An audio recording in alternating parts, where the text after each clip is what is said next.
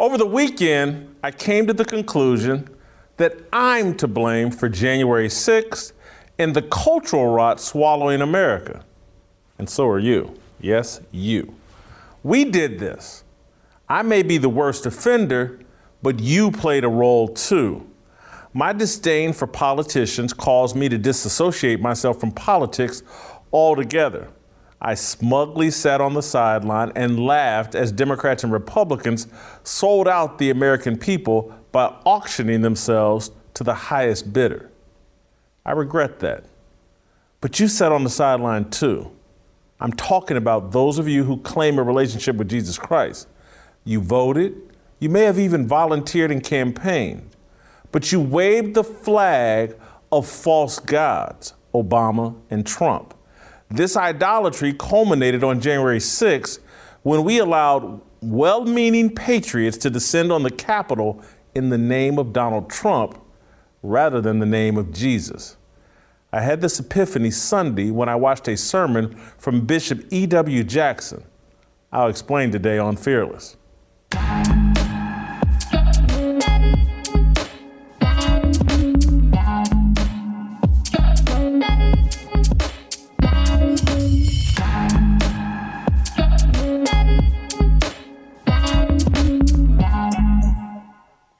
Welcome, welcome to Fearless with Jason Whitlock. I am Jason Whitlock. Thank you for joining me. Happy Tuesday uh, to you and yours. It's the day after Monday. It's the day before Hump Day. It is Tuesday, and man, do we have a great show planned for you, despite an in-studio guest who just barged onto the show uh, uninvited.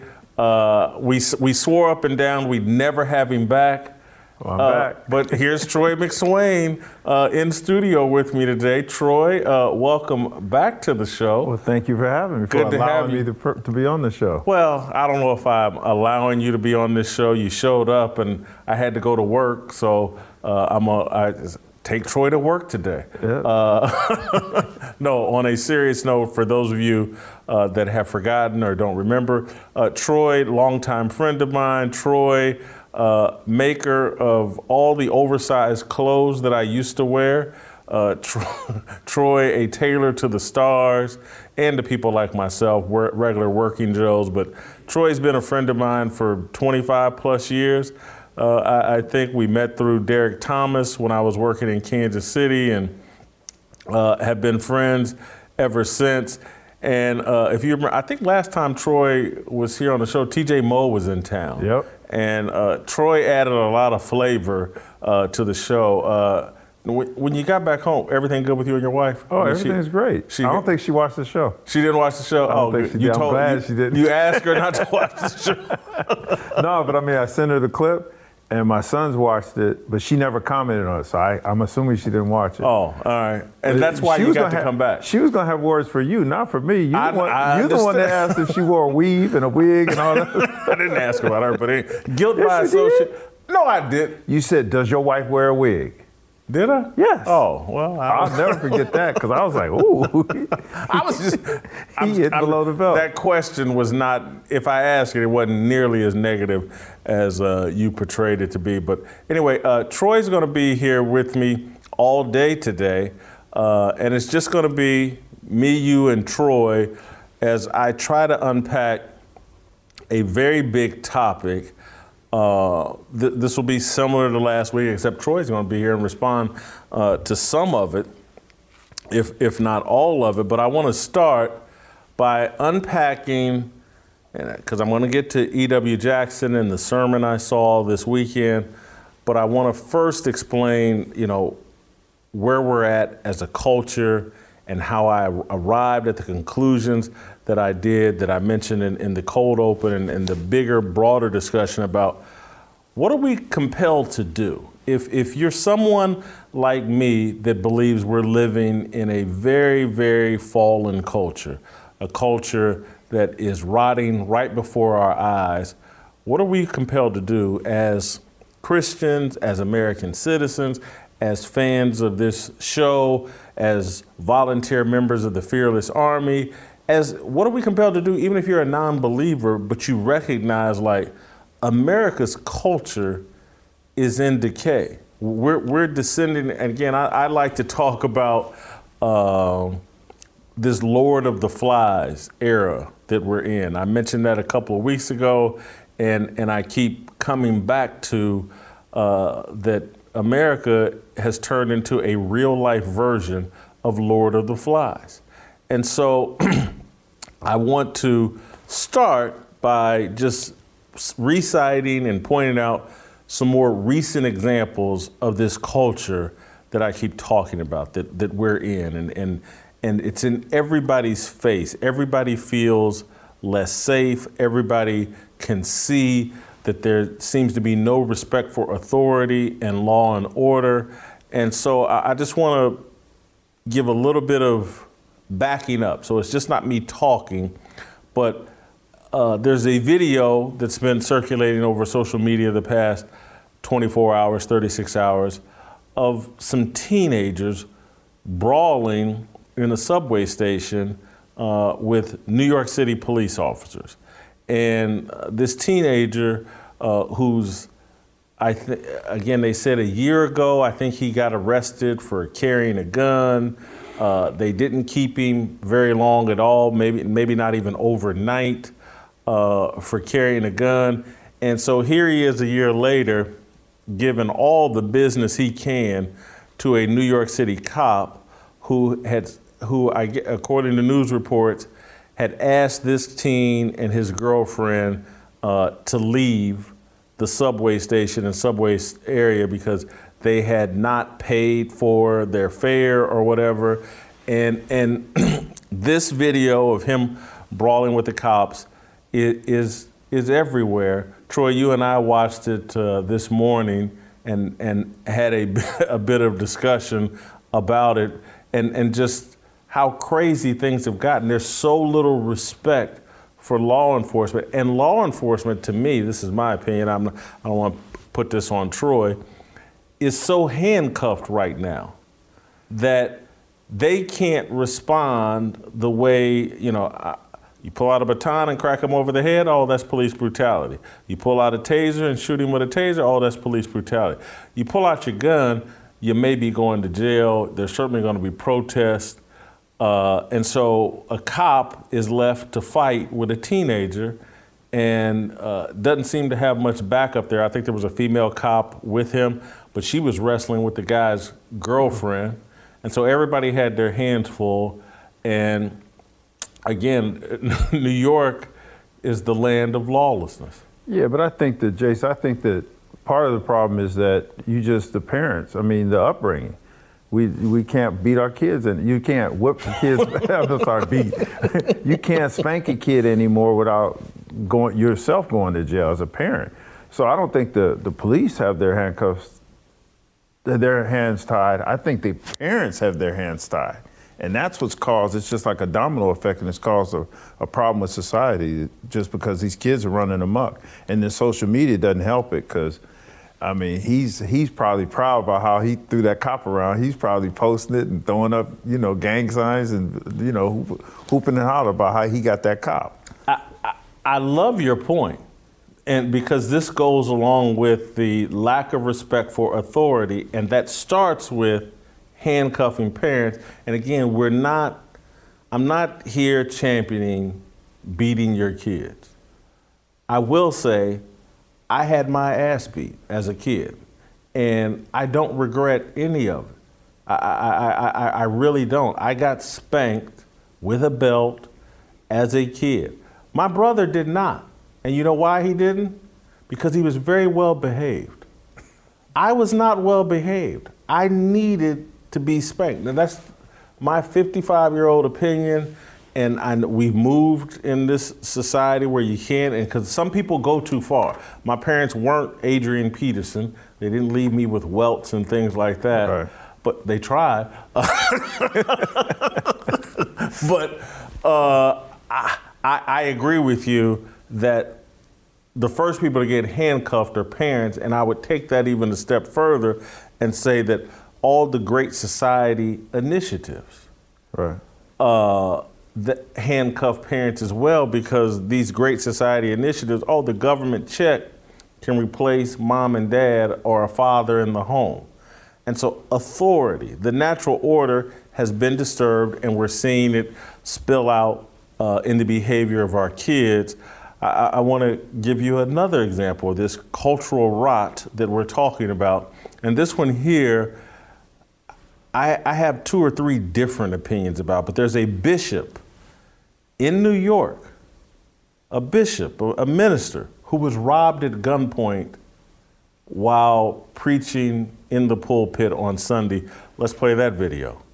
How many of you have lost your faith because you saw somebody else die what you about to go through?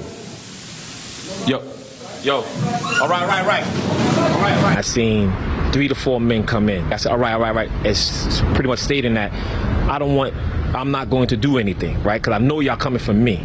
Y'all coming straight to me. I don't want my parishioners hurt, right? I got um, women and children there. As I got down, one went to my wife and took all her jewelry and um, and had the gun in front of my eight month old baby's face. Um, took off my bishop's ring, my um, my wedding band, and took off my bishop's chain, and then I had chains underneath my robe. Um, and um, he started tapping my neck to see if anything else. So that means they knew, they they watched and they knew that I have other jury. The church's live stream shows the gun being held on the pastor. They had the guns on the on my deacons that was at the door. Whitehead says what you don't see on camera are around 100 congregants who were in the room. Men, women, and children dropped to the floor in silence. My church is traumatized. The women and children are still crying.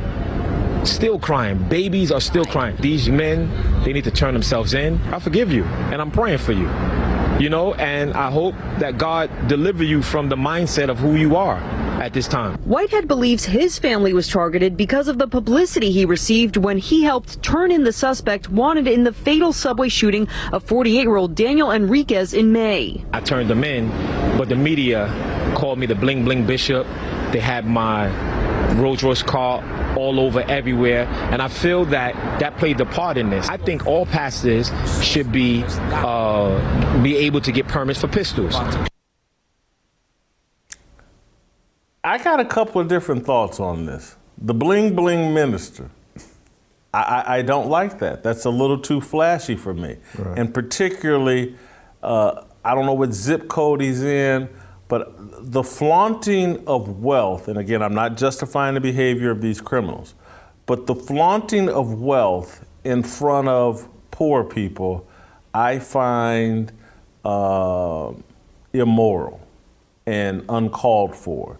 And, and, and I'm someone who used to flaunt and, and used to be up to date on all the best jewelry uh, that that that you could have. I used to look kind of like how Troy looks right now, uh, iced out, and uh, I'm not. I'm. I gotta say, I'm not a big fan of that, Troy. At, right. at this, at this, at, and again, I used to be young, and I used to be dumb, and I used to do dumb things. But if you're a minister, and you're the bling bling minister, and you're driving a Rolls Royce and all this other stuff First thing, I watched that video and saw that and saw how calm he was and how calm there was a guy sitting in the background, how calm that person was.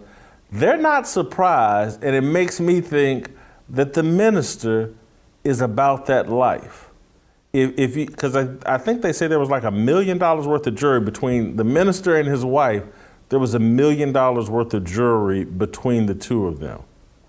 I if, think the minister's crazy for saying, uh, I want them gentlemen to turn themselves in. for what? for robbing him is what he said. But I mean, nothing's going to happen to him. That's the problem. Nothing's going to happen to those kid, those young men that went in there and robbed him. They'll get a slap on the wrist. That's an issue, and particularly in, in, in New York, where we saw uh, what we saw a man at a bodega defend himself He's getting assaulted by a young man. I don't know if you saw this case. He's getting assaulted by a young man. He stabbed the dude. The dude died. They tried to charge the dude with murder. Right. there's a level of respect that the criminal justice system is demanding that we have for criminals, and all the sympathy seems to be going the criminal's direction, not the victim's direction. And and so, but I'm just saying, for people to have the audacity to go in a church and rob a minister at gunpoint, it's terrible. It speaks to the cultural rot.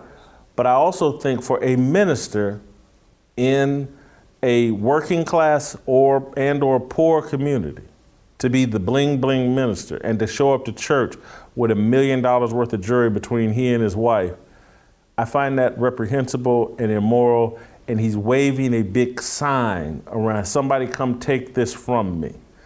Uh, 20 years ago, my wife used to tell me, baby, you're going to come home off of one of these trips and me and the kids are going to be tied up because I was flash. I was even flashier than this. I had a Rolex watch with 27 carats of diamonds in it. I couldn't even tell time on it. It had so much bling on it. Couldn't. It just was a big diamond bracelet. And they were waiting for me to come home one day at my house. Pulled out laser guns. There was four guys waiting in bushes, and uh, they got me right outside my front door, and they robbed me. Got me for about hundred thousand dollars worth of jewelry. So this is toned down, but Troy, I've known you for a long time. That looks like standard operating procedure, Troy, to me. Nah, this is this is this is my wedding ring. It's my fraternity ring, so everybody knows I'm in my frat. And this is my logo for my company. All discussion pieces. Who are you trying to have discussions with? Well, my, my frat brothers will notice this. Yeah. Women will know I'm married, very married. And then this, people always ask me with the Roman numeral two. They ask me if I'm a Leo or a Libra or something. They, whatever it is, Cancer or something. I don't know. But they always ask me if a Pisces. They say, "Are you a Pisces?" I'm like, "No." All right. and, they, and so I think you just told the story about getting robbed outside your house. Right. You were telling me earlier your restaurants have been robbed twice in five weeks. But and it's weird because the guys we have them on camera, we have them on camera outside, we have the license plate of their car, and the police told me there's nothing they can do.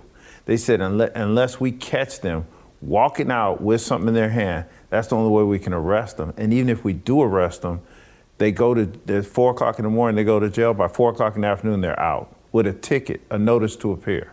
So it's like it's nothing. This is California. California, living. right? Yeah, this yeah. is California. California. Smash and grab capital of the world. You've just been smash and grab. Right. Yeah. Twice in five weeks. Yeah, and so at some point you're gonna have to uh, get up out of California or realize California is a dystopian society. I want to play this. I want to play another. This is California centric here. This next clip, I, again about this fallen culture that we're immersed in right now. There's a woman whose adopted son has just been murdered in Los Angeles. She gives an interview to KTLA. Watch this. It's the weekend, and I don't know.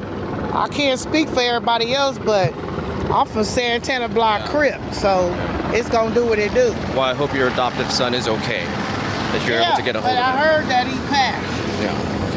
Hopefully that's not true, but it is. I'm so sorry. I'm from Santana Block Crips, and I better, I got, I got better be careful. A Santana Block Crip may be watching this show and be mad at me, but the acceptance of the violence and how normalized it's become. She could.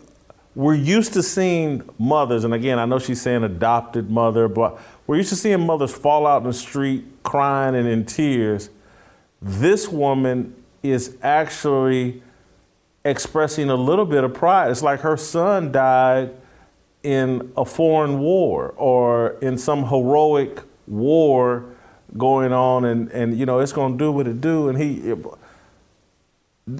and yeah, Troy, Yeah, you're, you grew up in, in. in a Crip neighborhood, yes, very much so. Uh, yes, I'm very familiar with that. I Is that the mental- She's really into the life, okay? Yeah. But but Jason, she was more worried about doing an interview than at the hospital praying over her son's. well, he's dead. know. she heard he's dead. but she heard he was dead. She should have been there. She shouldn't have been out in the street giving an interview. She more worried about giving the, the interview to, to, to show her her affiliations. again, you're a little bit older than me. You saw the, you were at the very beginning of this gang culture that has taken over and been normalized.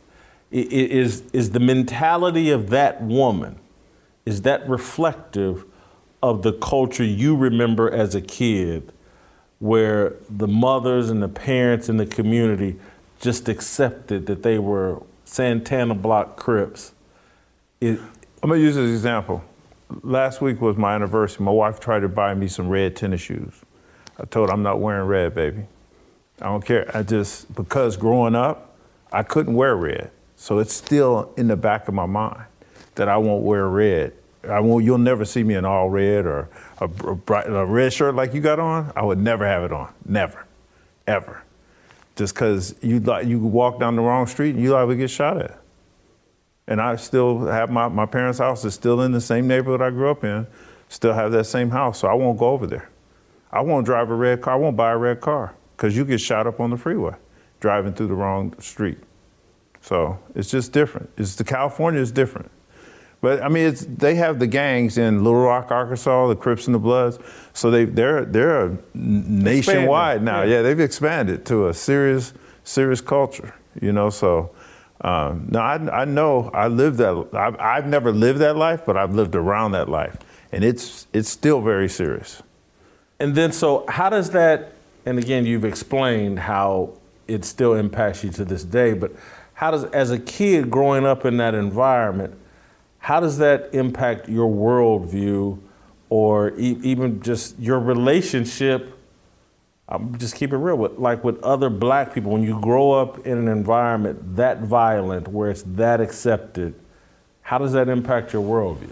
Well, in some ways it can help, and in some ways it can be a deficit because when people know where I grew up at, they look at me differently. They're like, okay, he's got some street smarts about him because I came out of the hood.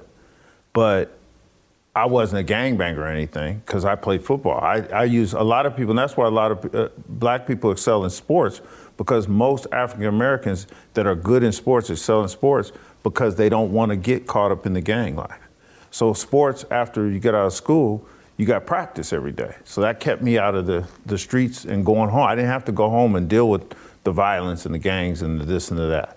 So I was able to, to play football till six or seven o'clock at night. By the time it get dark, you know, I go in the house and do my eat dinner and do my homework. So I wasn't in the streets. So it, it actually, I think it, it you know, so I my my sports kept me away from sports keeps kept me away from the gang life. Not saying I would have been in the gang life, but it would have it would have crossed my paths a lot more often.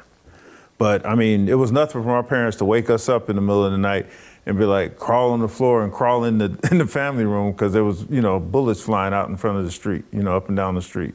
So I've I've had that happen a few times, you know, as a kid. So yes, it does. It definitely affects you, and it's definitely there in the back of your mind for for all you know for all, for my whole life. Like now, believe it or not, I carry I carry a concealed weapon. When I'm at home in California, I went and got my concealed weapon permit so I can carry it legally because I was carrying it illegally. So now I carry legally so that if I do shoot somebody or somebody does come to rob me, I can defend myself. And so, you know, so just it, and so I'm not as afraid of guns as you probably would be because I don't think I don't think I've ever seen you shoot a gun or even been around a gun. So you would probably so I'm more familiar with gun violence or shooting people or shooting at people than you would be. Uh, I want to play one more thing, and and this wasn't pre-planned. You know, I I knew there was a chance Troy was coming, but this conversation I was having today and these examples I, I was giving today, I, I wasn't thinking about Troy when I was coming up with this. But but this next one uh, is right up your alley as well because Troy, again, I've said connected to every athlete of my generation and age over the last 30, 40 years. And, and this next athlete, we used to go to his fights, and Troy used to make the clothes for everybody when they walked into the ring. Uh, but here's Mike Tyson talking to uh, Saturday Night Live's Kenan Thompson about the N word. Okay, me, me, Right. Mike. If I'm not a I'm nothing. Not true. No, no, it's true. If I believe it's true. Yeah, but you No, shouldn't no, no, believe no. that. You can't control the way I f- think. I'm not trying to. Then don't talk about it. That's what it is. if Nah, I don't, bruh. if I'm not a I'm nothing. So don't tell me I'm not. Why would you Are think you a that? sign? Because it is. It's that way. It's that way. It is. I don't know why, but it's that way. I'm playing that clip because I think Mike's mentality is reflective of a lot of black men, and I wouldn't even put this on younger black men. Uh, I, I, I, would put it on just black men and black people in general. I've seen people. I- I've seen again. I got a lot. I like and have a lot of respect for Mike Wilbon, but I've seen Mike Wilbon basically say the exact same thing about the N word and how much pride he has in it and how it's our word and and again, you and I, Troy, watched a bit more of an extended part of that interview. Tyson and sitting around with three comedians. They're all smoking weed. They seem to be high. Uh, and and Kenan Thompson is disagreeing with Mike about the N word or whatever. But i- i- it's just this is a fallen culture, man. This is a culture in complete decay. And we all want to sit around and act like it's not, but it is. Well, even them sitting there in that stu- the setting that they had was showed the showed you know this paraphernalia and different things, drug paraphernalia. Mike had a joint in his hand. I mean, that whole thing was just a bad look for African Americans as a whole. You know, for them to be doing that show and and not care about what what what kids are going to see or what people are going to see and what people are going to think is just bad. So when we were talking earlier, you were trying to convince because obviously I've been around Mike, but not in a real way, press conferences, things like that. Right. But you've been around Mike. Oh, Mike. before I saw the clip, yeah. Yeah, but you've been around Mike in a real way, and you're convinced that Mike is extremely intelligent. He's high. He is one of the most. I told Jason earlier today in the car driving over here. I said, my, I would love to have you and Mike in a car talking to each other, because he could actually have a highly intellectual conversation with you, and you'd be amazed at the, what you guys could talk about. And, and Jason was like, "Yeah, he had three years to sit down and read." I'm like, "Yeah," but he was reading before that. I mean, he. I've met with him. He's he watches movie he watches movies all day long. He watches old movie Casablanca movies and just he's just an, a very eclectic person. He's just different. You know, he's a different being. And um, I just think that sometimes, like he was sitting there on that show, and I was like, as soon as I saw the clip, I said, even before I saw the joint in his hand, I said, he's high. I could look at his eyes and say, he's high. That's why he's saying that. And then I said, and then I saw the joint, I was like, and then Kenan sitting there with those dark glasses on. I'm like, he probably sitting over there high too, you know. So it just was, it just, it's just a bad look, you know. And that's what I'm saying. So yes, but it's shows like that that pe- these kids identify with and want to emulate, and that's what decays, you know, which causes, which causes the decay to be worse. And and them trying to emulate these these athletes and these stars that are doing all this stuff. So I'm getting a bit of a confusing message, and I, am so I'm just keep this rolling.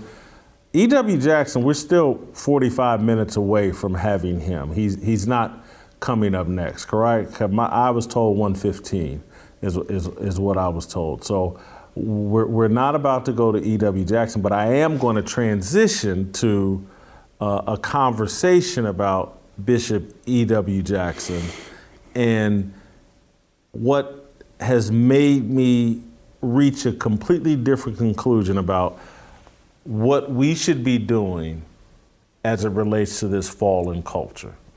And so uh, it was TJ Moe this weekend sent me a video, a sermon uh, from a church I may have been down in Texas. It's called Charis Church, I believe. I believe the minister down there is uh, Andrew Wommack, I believe, and and Bishop E.W. Jackson was a visitor there to speak, and and he gave an hour-long sermon that was one of the most powerful things I've ever heard, and it touched me, and it made me have to deal with the fact that uh, I have not behave properly as it relates to engaging with the culture and as it relates to um, trying to improve this culture. I've distanced myself and disassociated myself. I've never voted. I've never wanted to participate in politics. I have complete disdain for politics and politicians. And so I just ignored it and, and just say I'm going to do my thing. I'm got my set of values. I'm going, I'm not going to look for political solutions to spiritual problems. That's the way I've always operated. That's what I've preached to everybody else is quit looking for government politicians to fix any of these problems. What I've come to understand is that as a believer, that by ignoring politics, I've left politics to people with no spiritual foundation, no spiritual integrity, no moral integrity, no backbone. And, and I look and I see what happened on January the 6th. And anybody that's listened to me talk knows I got no problem with Trump supporters. Anybody that listens to me knows that I get why Trump supporters were angry and went to the Capitol about the election. The election felt fraudulent. And uh, the, the, the, there's a group of people, Trump supporters, that have all been demonized and told they're the worst people on the planet and they're what's wrong with America. And that group of people sat and watched, particularly over the summer of 2020, but really over the past decade. They sat and watched Black Lives Matter, Antifa, and and all George Floyd lovers, they watched in 2020, but over the last seven, eight years, they watch people riot, loot, burn down cities, kill police officers, kill other citizens, and nothing happened. They watch people like Kamala Harris and LeBron James post bail money, do bail drives for people that were destroying America.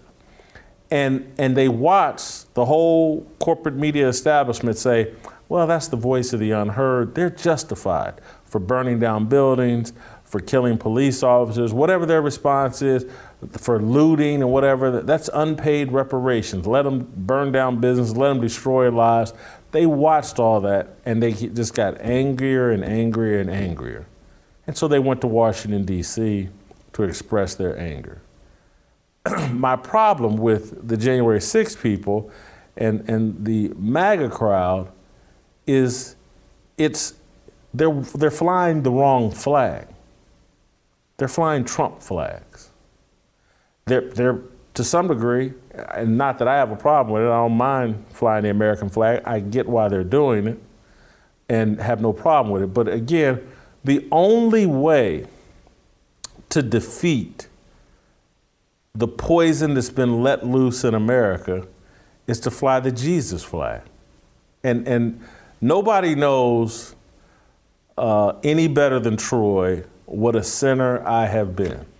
And I, I don't uh, make excuses. I don't run from that. I don't hide from that. Uh, you know, Troy knows a, a, a different me than he knows all, but this is like a different version of me than when me and Troy first met and were friends with Derrick Thomas, and and uh, you know, that our connection and, and friendship was traveling around the country having fun. I'll just leave it at that. Uh, and, Thank you.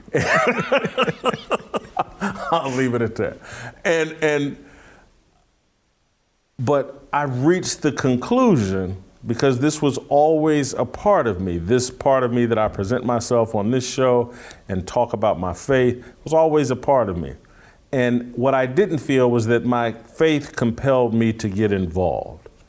And, and after watching this sermon by E.W. Jackson, I can no longer hide and be a coward and not get involved. And, and that's what I felt like we as Christians, where we've let down is we've let political people, political idolaters, we've allowed people that worship Obama and Trump to take control of the conversation about what America should do.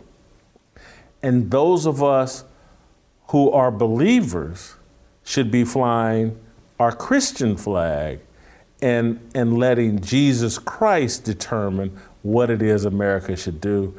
And, and what E.W. Jackson did, and we're going to have E.W. on the show, what he did was break down how uh, this country was founded by people who were flawed and participated in the sins of their era and time. The subjugation of man was a global phenomenon, not unique to America, at the time of this founding uh, of this country. Everybody in the world, everybody throughout history, men were conquerors and subjugators. That's what we did. And so people said, oh, we took this land from the Native Americans. That's what people did in that time. They conquered. That was not unique to the pilgrims who settled here in America. That was commonplace, no different than it's commonplace for people to hit a drive-through fast, uh, a fast food drive-through window. That's what people did do during this time. People back then discovered new land, discovered new land, and subjugated the people that were there before them. Took the land, subjugated them, and if there was a group of people willing to sell slaves, people then bought slaves. And there were people in Africa willing to sell their own and to sell slaves, and people bought them. They also bought white people, indentured servants. There's every group in the history of the world has been subjugated and enslaved at some point. Anyway, E.W. Jackson breaks all of this down in one of the most amazing sermons, hour long sermon I've ever seen. I'm going to play some highlights from it and, and, and try to walk you through what he did, and then we're going to interview E.W. in about 30 minutes, and, and you don't want to miss that. But I, I want to start where he started uh, where he starts talking about how this is a spiritual battle we're in in America. He starts initially by quoting the Gettysburg Address and asking the question that Lincoln asked during the Gettysburg Address Will this unique experiment, will it endure? And then E.W. explained how we're in a spiritual battle over truth. Is that we are in a profound spiritual battle for the heart and soul of this nation. Now, of course, this plays out in the political world, and it plays out in the cultural world, plays out in the institutions of our country. But it is ultimately a spiritual battle, not a political one and not a cultural one, ultimately. And by the way, for those who say, yeah, but you know, I get this criticism, but Bishop Jackson, you, you are so involved in politics and Preachers ought to stay out of politics. I tell them, I, I don't think of it as politics, I think of it as prophetic ministry. I think of it as the same ministry that Moses was engaged in when God called him and anointed him and sent him down to Egypt to tell Pharaoh, God said, Let my people go. The same ministry that Elijah was engaged in when God called him and anointed him to tell Ahab and Jezebel that they were troubling the land of Israel and that God was going to judge them for it. The same ministry that Nathan was engaged in when he confronted David over his lies and, and murder and told the story about the, the little ewe lamb that the poor man had that the rich man took away and when David heard this story, it touched his heart so much, he said, Where is that man? That man should die. And Nathan pointed at him and said, You are the man. That wasn't politics, it was prophetic ministry. And it's the same thing that John the Baptist was engaged in when he told Herod, You are sinning against God because you have unlawfully taken your brother's wife. And many people said, John the Baptist preach the gospel, stay out of politics, would you? But he said, God has called me to bring light to every situation. And it's about time the church realized that you can't hide light behind a, a, a, wall or hide it under a basket. You've got to take it into every endeavor in life, and you can call it what you will, but the church must speak the truth to these political leaders around this country because if we don't tell them, who's going to? Now, that's just the beginning. I mean, he unpacks all of this thoroughly.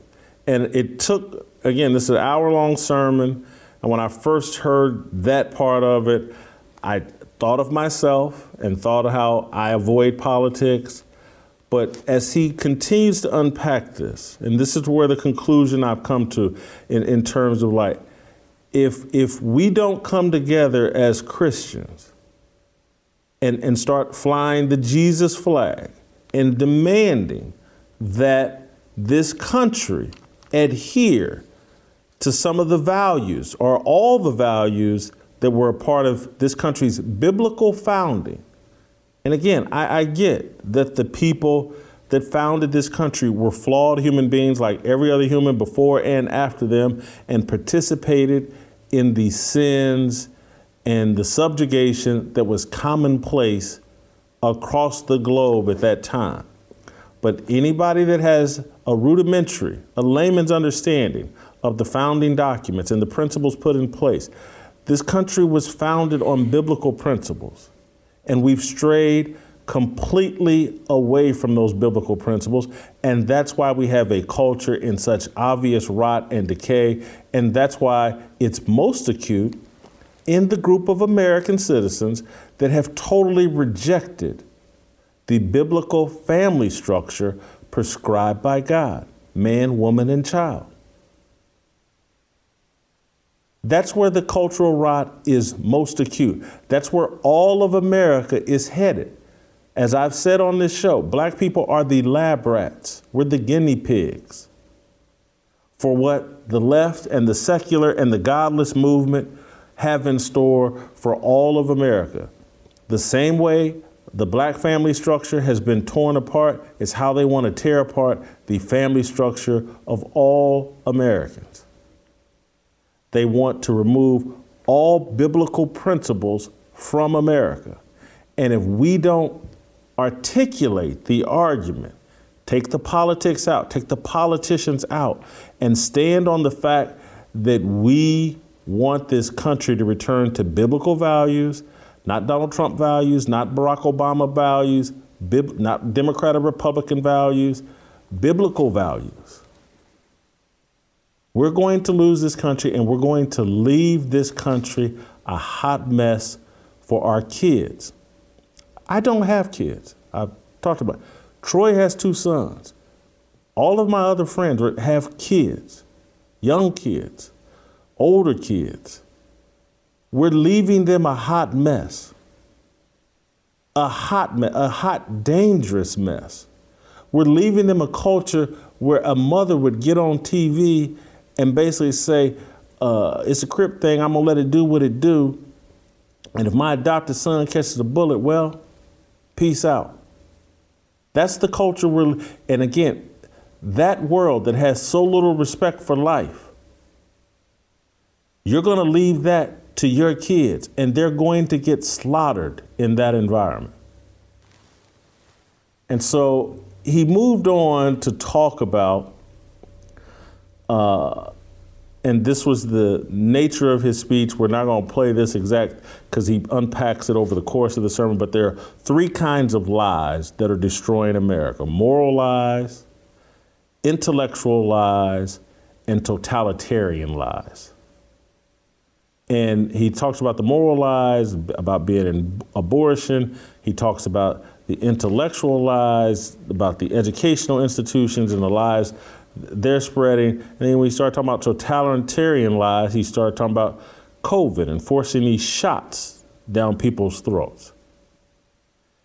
But he also, just to, because again, he understands family and the role of men he talked about his own upbringing and how he was raised in a foster home from the age of 10. And then his dad came and got him. his real dad, out of foster care. And it completely changed his life, but I'll let him tell it. My father sat me down the first day I went to live with him. He said, Son, you've been wanting to live with me. He said, Now you're with me. He said, I want you to know every day with me can be like a day of heaven on earth. Or every day I will tear your behind all to pieces. and I found out he meant it. And I went from an F student in fifth grade who almost got kept back to being a straight A student in sixth grade. You want to know how I ended up going to Harvard Law School? Because I had a daddy who didn't tell me America's racist. You can't do anything in America. Who didn't tell me you're poor. You can't make it in America. My daddy told me, son, you can do whatever you want to do. This is the greatest nation in the world. There is opportunity here. I expect you to get up and go out there and get it.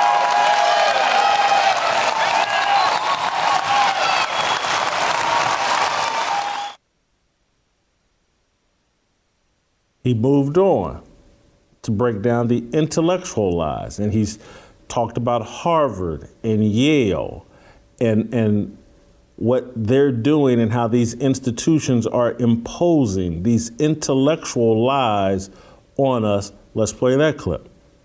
And, and it was Harvard, by the way, who came up with this idea that we should no longer refer to pregnant women as pregnant women, we should refer to them as birthing persons. Yeah, that was a Harvard idea because now we all know that men can have babies. You know, you got to raise your IQ 200 points to get to dumb if you believe something like that.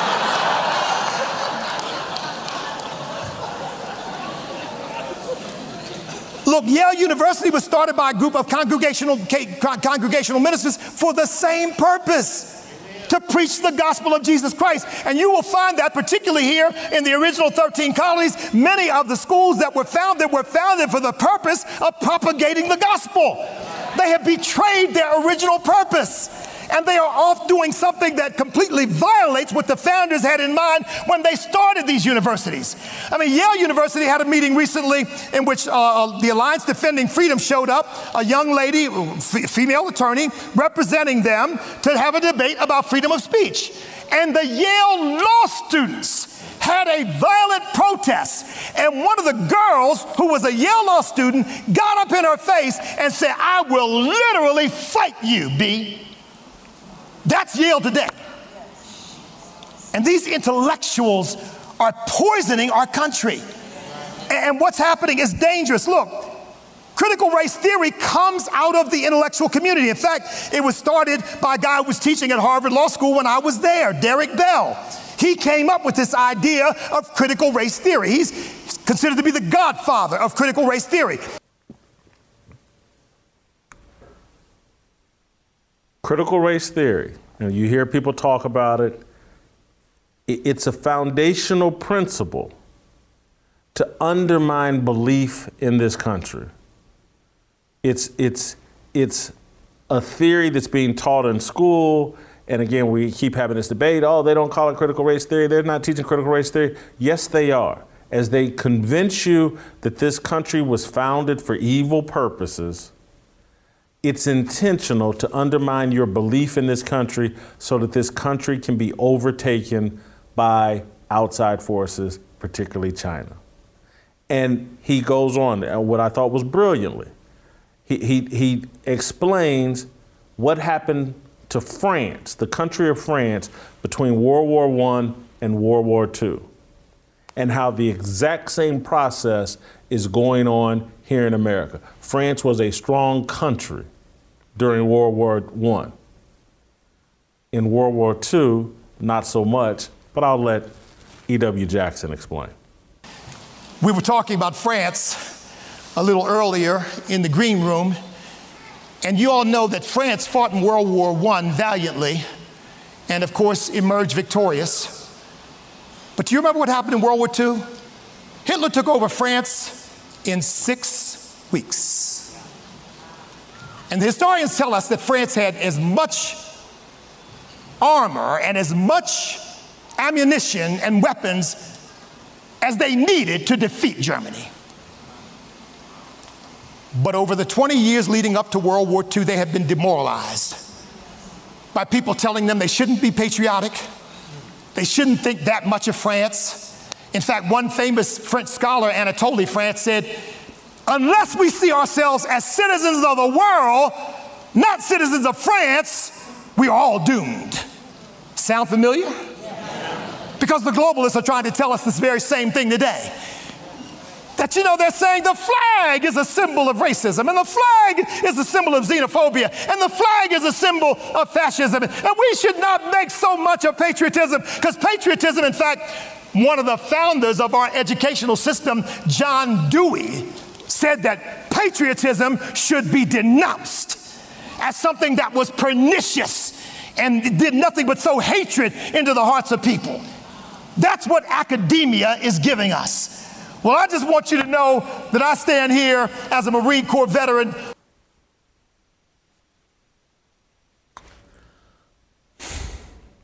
So, we've seen the globalist agenda. I talk about it constantly. I talk constantly about LeBron James, the NBA, their relationship with China, and how American values and cultures being intentionally undermined so that we are weak and can be overtaken. The man breaks it all down biblically. I, am not, I'm playing little excerpts. You got to watch this entire hour long deal. The guy is scripturally sound, he's passionate, and he ties all of this together in a beautiful, beautiful fashion. We're going to have him on the show here shortly. I want, I want to, a couple more things he said I, I want to play before he gets here so that you get him in full and in total perspective because people will hear him talk about patriotism and they love to talk about this Christian nationalism. And that's the new little slang word the media's throwing around that if anybody expresses respect for America and patriotism and, and they say anything about being a Christian, that's Christian nationalism and that's dangerous and Christian nationalism. And again, the New York Times and all the people propagating this garbage are selling us out to China.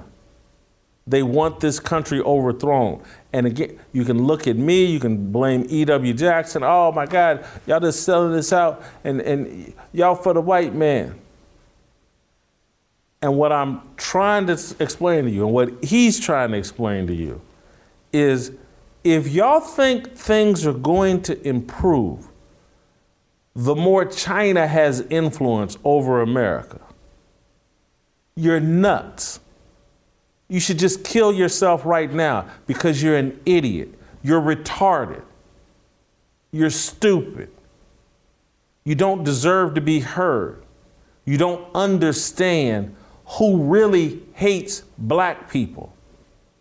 You need to take your black ass to China and see how they treat you over there, as opposed to all the rights and freedoms you have here in America.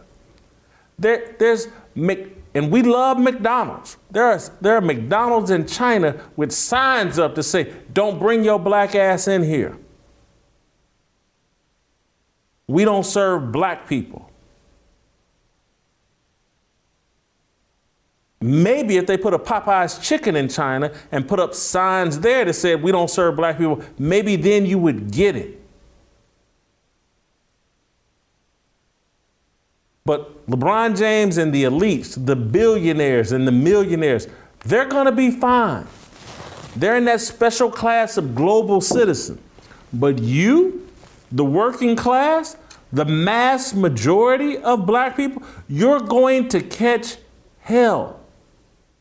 A deeper level of hell than you've ever experienced in your life.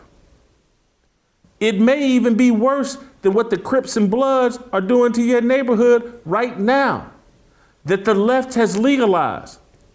Again, I don't want to draw Troy into this whole political thing, but he's California is run by Democrats, and they basically legalized criminals preying on their citizens. That's what we were talking about at the top of this show. If you tie it all together, if you go to New York, if you go to California, states controlled by liberals and leftists. They've legalized predators preying on you. There are more rights for the criminals and the predators than there are for the victims in those states.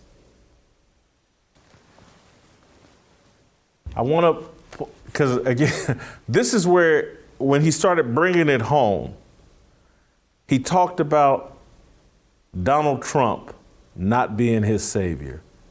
And this is like when it really came home for me. I was like, woo, this dude is on it.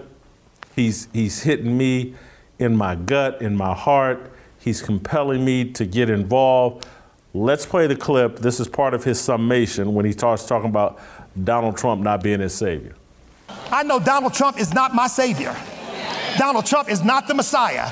He is a flawed man, just like all others, and he has done some wonderful things to this country and for this country, and I honor that. I respect that. I'm, I'm glad for that. But I'll tell you something I don't put my hope in Donald Trump and I don't put my hope in Anthony Fauci, and I don't certainly don't put my hope in Joe Biden. My hope is built on nothing less than Jesus' blood and righteousness. I dare not trust the sweetest frame, but wholly lean on Jesus' name, on Christ the solid rock I stand. All of the ground is sinking sand, because he's the only one who can save from the guttermost to the uttermost. He's the only one with a name that is above above every name. And I've got news for you. His name is bigger than the Democrat Party. His name is bigger than the Republican Party. His name is bigger than politics. His name is bigger than anything that comes against us. There is none other name given under heaven among men whereby we must be saved but the name of Jesus. Do I have a witness here? Every eye will behold him, every knee will bow, and every tongue confess that Jesus Christ is Lord to the glory of God the Father. Hallelujah! Hallelujah! Hallelujah! So look, the truth sets us free.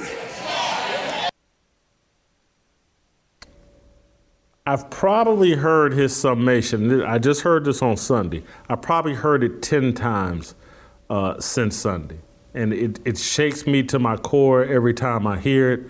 Uh, he he raps with just it's not part of his rap, but it's the last thing that he said that that shook me, and it's just a quick 30 seconds of him and, and this again it, it ties into everything I talk about on the show and how they're using race and racial idolatry to impose all of this on us. And he deals with that in just a little quick 30 second soundbite. Let's play that. Wait a minute, wait a minute. First of all, this is just the house I live in. Hallelujah. Glory to God. God made me and saw me before the foundation of the world. He made me to look like what He wants me to look like, but I owe my identity not to my race, I owe my identity to the Lord Jesus Christ.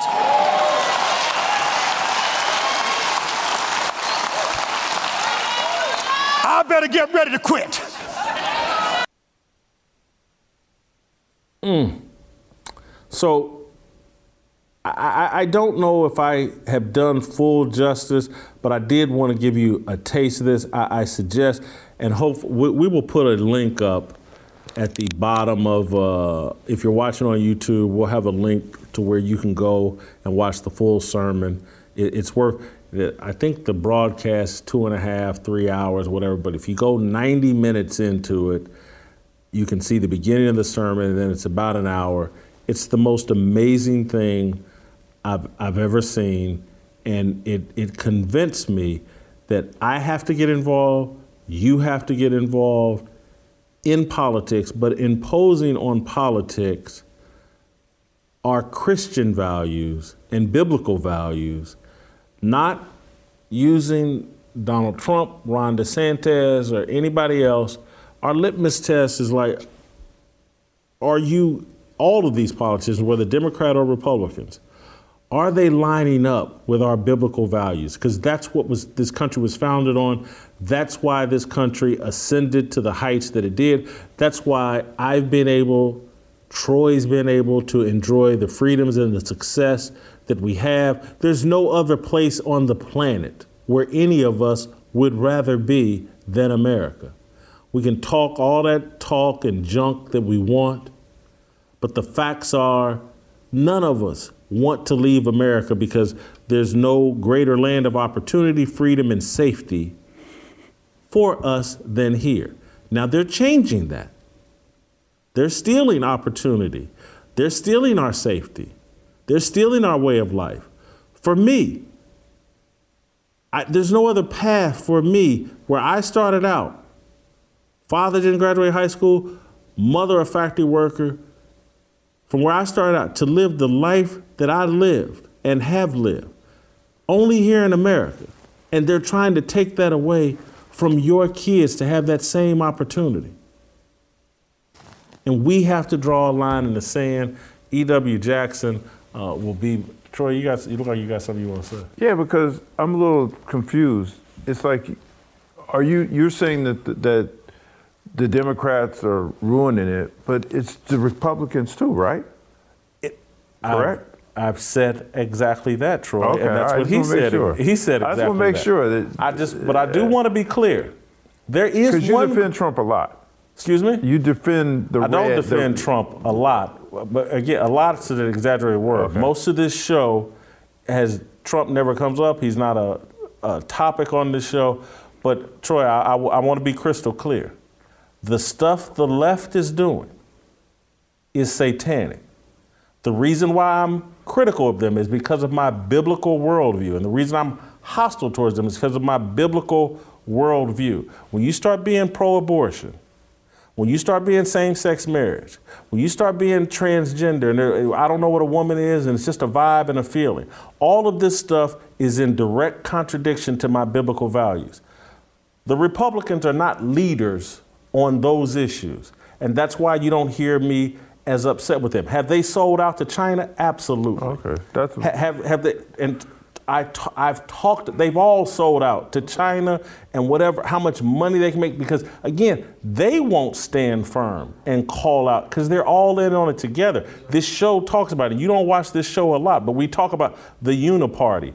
Uh, Royce talks about it constantly. And the Uniparty is the Democrats and Republicans. They're actually in league and concert together selling all of us out for the elites, this whole globalist agenda. Again, people that get offended and they, they think they're jumping up on the Democrat team and Whitlock's car, it's because what they're doing is satanic, and I'm never going to back away from that. And I'm telling you is that I find myself with my fraternity brother. Yeah. Uh, when I went back home, they were like, you know, F. Jason Whitlock, why are you going? They yeah. tried to talk me out of either ever going back Yeah, on this show ever again in life. Mm-hmm.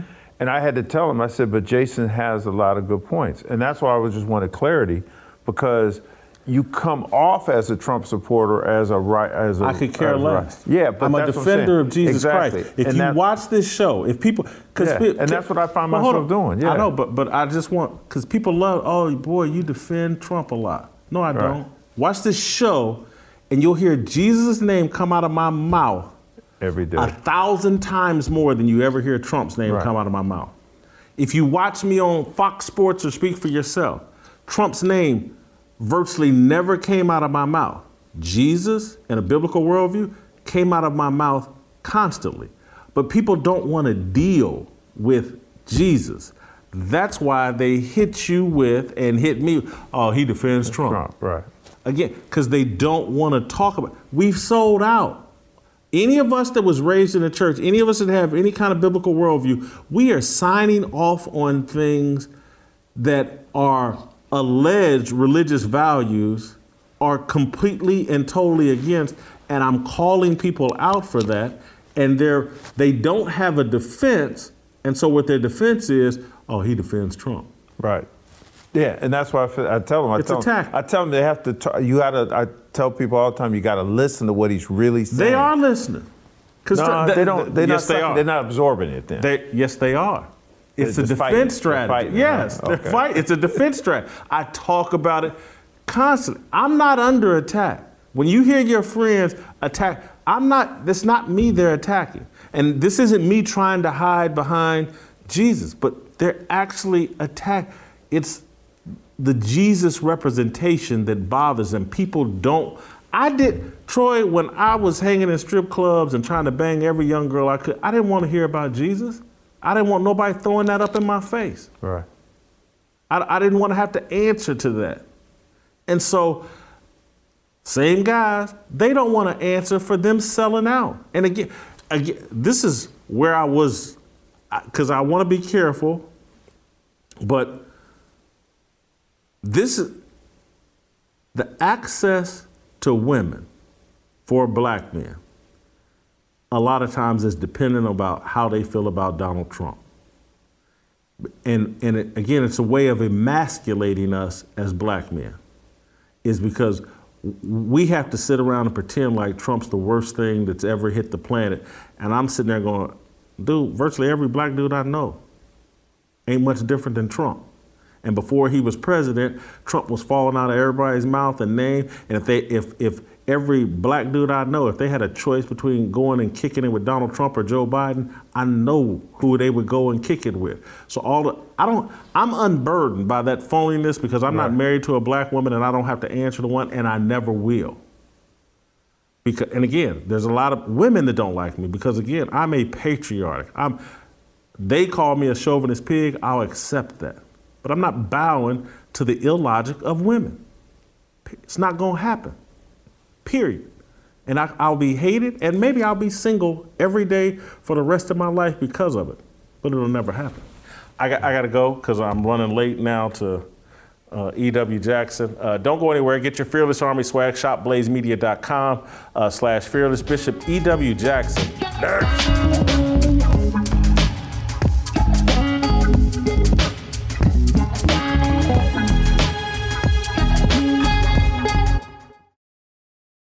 All right, welcome back. Uh, man, I can't wait to uh, meet and talk with and engage uh, with our next guest. I got to be honest, I hadn't heard of uh, Bishop E.W. Jackson until Sunday. And then Sunday, I watched a, a sermon he gave at uh, Bible College uh, in front of Pastor Andrew Wommack. And whew, I was I watched the sermon twice on Sunday, and pro- this an hour long sermon, and I probably watched it twice within a three hour period, and then I watched the last ten to fifteen minutes of the sermon, probably five additional times on Sunday. Uh, watched it again on Monday, the summation, and watched the entire sermon again today, uh, this morning, in preparation for today's show and uh, it's one of the greatest sermons I've ever heard. I, am sorry that I'm just learning of Bishop E.W. Jackson. He's the founder of the Called Church and an organization called STAND, staying true to America's national destiny. He's a former U.S. Marine. He's the host of the Awakening with Bishop E.W. Jackson podcast. He ran for the U.S. Senate and the Republican nominee for the Lieutenant Governor of Virginia. Uh, E.W. Jackson, uh, welcome to Fearless. And uh, it's, it's an honor to have you. And I'm sure you remember uh, the sermon I'm talking about uh, at, at, Andrew Wommack's uh, Bible College. what inspired that? Is that the first time you delivered that sermon? what inspired that? Well, first of all, Jason, I'm honored to be on with you and uh, believe me, I am in no way taken aback by the fact that you're just hearing of me. You're probably one among millions upon millions who've never heard of me. So, uh, but thank you for taking notice. I, I'm humbled by the things you have to say about the message. Now, here's the thing I preached twice at that conference. And so, uh, so there were two different messages that I preached. I'm not exactly certain which one you're talking about. Uh, so I might have to be refreshed a little bit on that. But, okay, uh, it, let me. Let, it started with you mentioning the Gettysburg Address, ah. uh, and and and link and and it it you ended it talking about how Donald Trump's not your savior, and you know you stand on with Jesus in the right. It's it's an I, incredible I, sermon, and that's very kind of you. I, I know I know exactly which one you are talking about. Uh, yeah. Was that the first time I'd preached that particular message? I think I'd preached it one other time. Um, but I really felt led to, to preach it on that particular occasion, yes. And so, what I thought it did for me is, is explain why, as a believer, I can't sit on the sidelines as it relates to politics? You referenced that basically we're in the time of John the Baptist, and as believers, we have to get involved and, and we have to, as much as we may not, because I, uh, uh, Bishop Jackson, I've never voted. I, I, have a disdain for politics and politicians. Uh, I, have I've always thought I could keep an identity away from politics and just lean into my faith and worldview and use that to get ahead.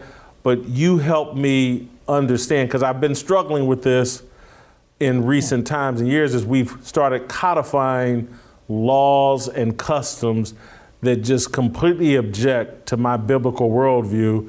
And I've been debating, like, how involved should I be w- with politics? And you helped convince me that I got to get involved. We're in a time where we need John the Baptist.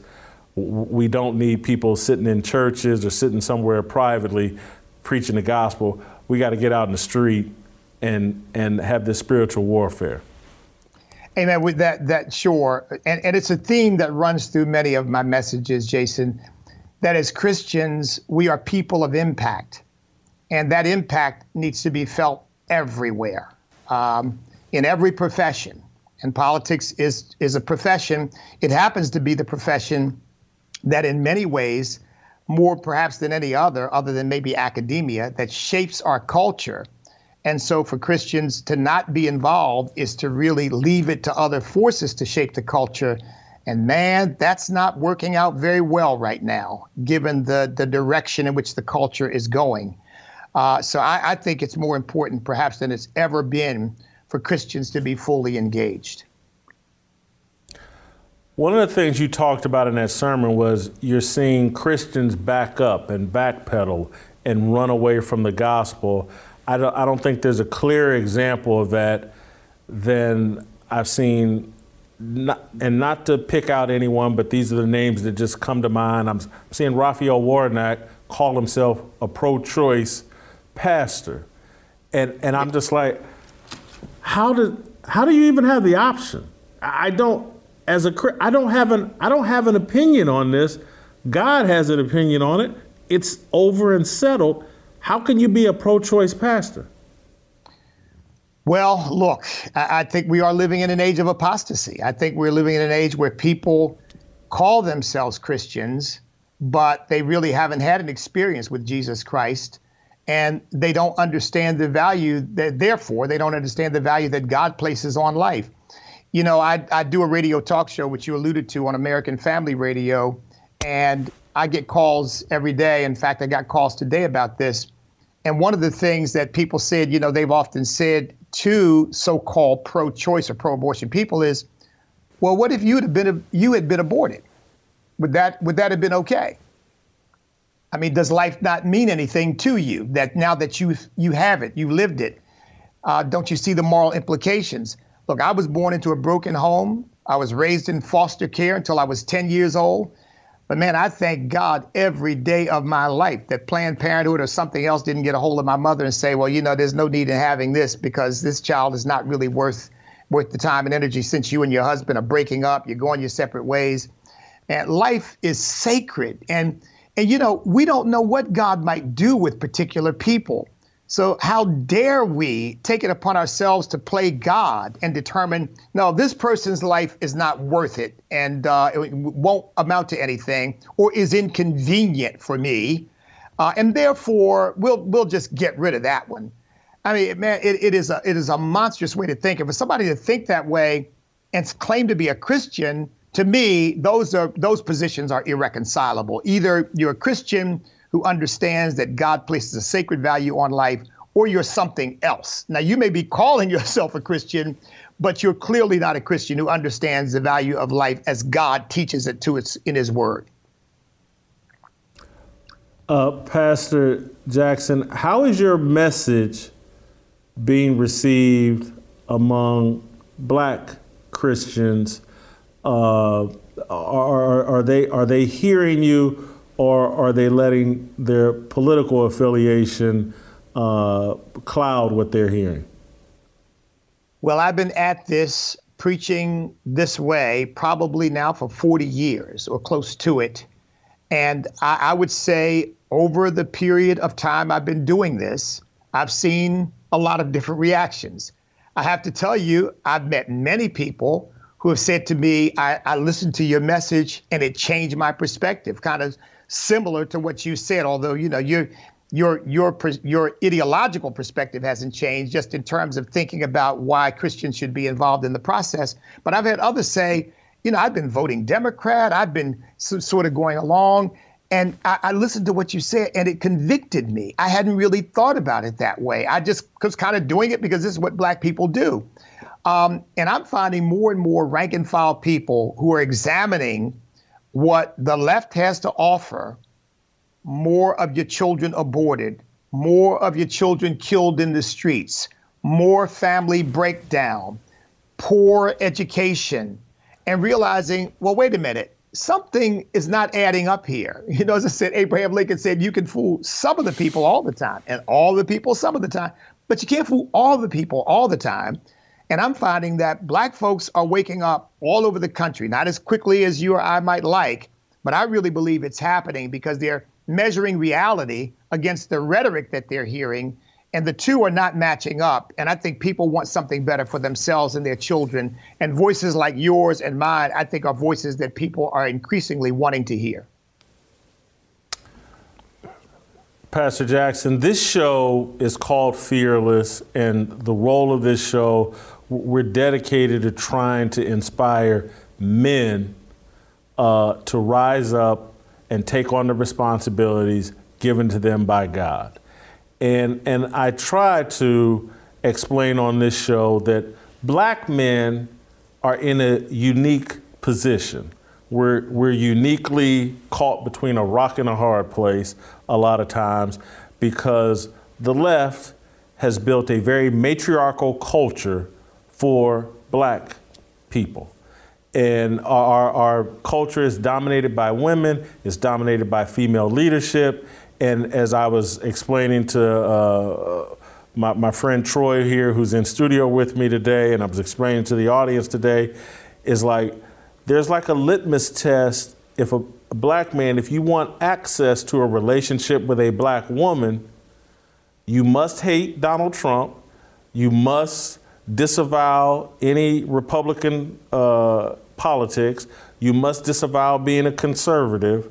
And then you can have a relationship with a black woman. And, and I'm wondering, am I exaggerating that?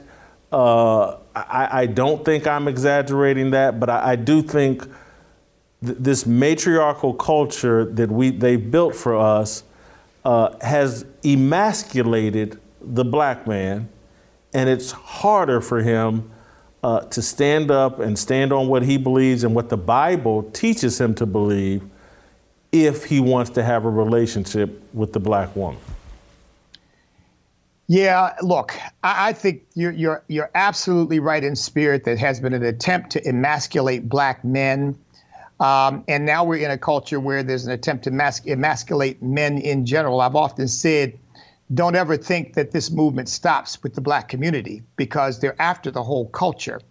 Uh, but it seems that the black community is often in, in the forward position of these very negative, pathological cultural influences that tend to grip us. But you know, I, I think of it this way. Um, people have criticized me because I, I happen to be a Republican, but I tell them I didn't learn conservatism from the Republican Party. I learned it from a proud black father who took me out of foster care when I was 10 years old and taught me what it really meant to be a man. Taught me things like you are responsible for your own life, you are responsible for your own decisions, and you will bear the rewards and you will bear the consequences. And I don't, I don't expect you to fail. You go out there and you do what you need to do. Go over, under, around, through any obstacle that gets in your way. I was never taught that white people are your problem. I was taught if you got a problem, it's primarily you. so get at it, go do it. And uh, so that that's where my conservative uh, attitude comes from. I mean, a father who was a single man who took a 10 year old boy, his son, uh, into custody because he saw I was in trouble. I was had become a street kid. I was rebellious. I was angry. I was bitter because my parents weren't raising me and what's wrong with me. And and, and took me under his wing and gave me an entirely different perspective on life. And so I tell people I didn't join the Republican Party. I found that the Republican Party joined me, that it was it was consistent with the values that I had been taught.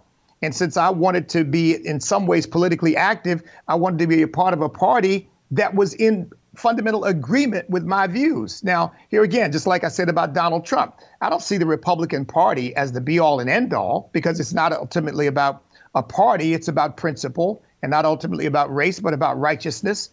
But we ought to, to as Christians, seek, the Bible says, how can two walk together except they be agreed, right? We ought to seek to walk with people who agree with us. And have I been excoriated for being a Republican? Sure, I have. But like you, the name of your program, Fearless, I don't care because as long as I know I'm standing up for what the Lord would have me stand up for, uh, I, I, really don't care. As, as the old preachers used to say, you don't have a hell to send me to or heaven to put me in. God does. He's the one I'm trying to please, and I'm just going to keep doing that. But I'm finding more and more, Jason, men. I, on my radio program, I get calls from black men every week, not necessarily every day, but every week, in complete agreement with me they're out there. They don't have a platform, and maybe they have to watch who they say what they think to, but they're out there. And I think that here again, people like you and I are giving them cover and helping them to come out of the closet, so to speak, and uh, and stand up for what they really believe. The other thing that was represented in your sermon is you have a deep understanding of American history. Uh, I mean, you're quoting the Gettysburg Address off the top of your head. Uh, and but but you tied all this historical perspective together in a way that really hit home with me because I argue on this show constantly that uh, the African American journey, the black journey, I, am like you, I'm a little reluctant to, with the African American thing, but the black journey here in America explains America's rise and success. That black people's fight for freedom here in America is what made America great. It put America on steroids. It made America live up to its best ideals expressed in the Declaration of Independence, codified in the Constitution and the Bill of Rights.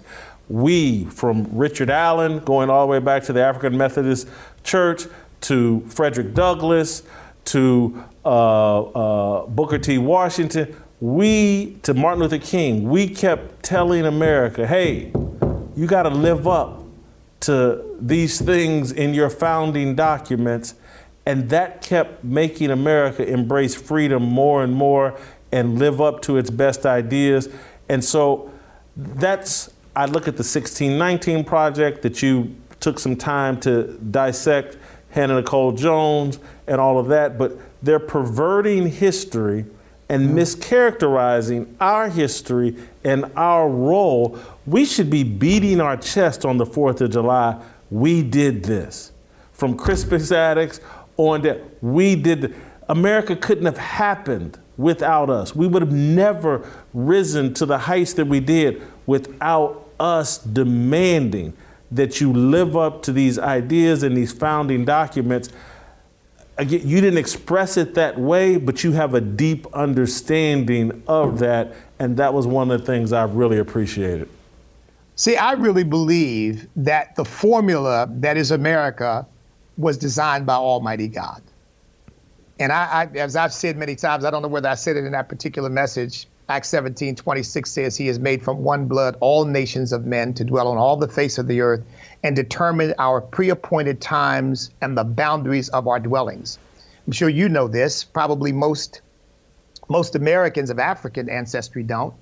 But of the t- t- 10 to 12 million Africans who left uh, the continent in the diaspora that was created by the slave trade, only 450,000 came to this continent. Only 450,000 were brought to what we now know as the United States of America a unique sliver, a small sliver of the millions that left Africa. And you're right, we brought something to this country that it desperately needed. And you said it so well.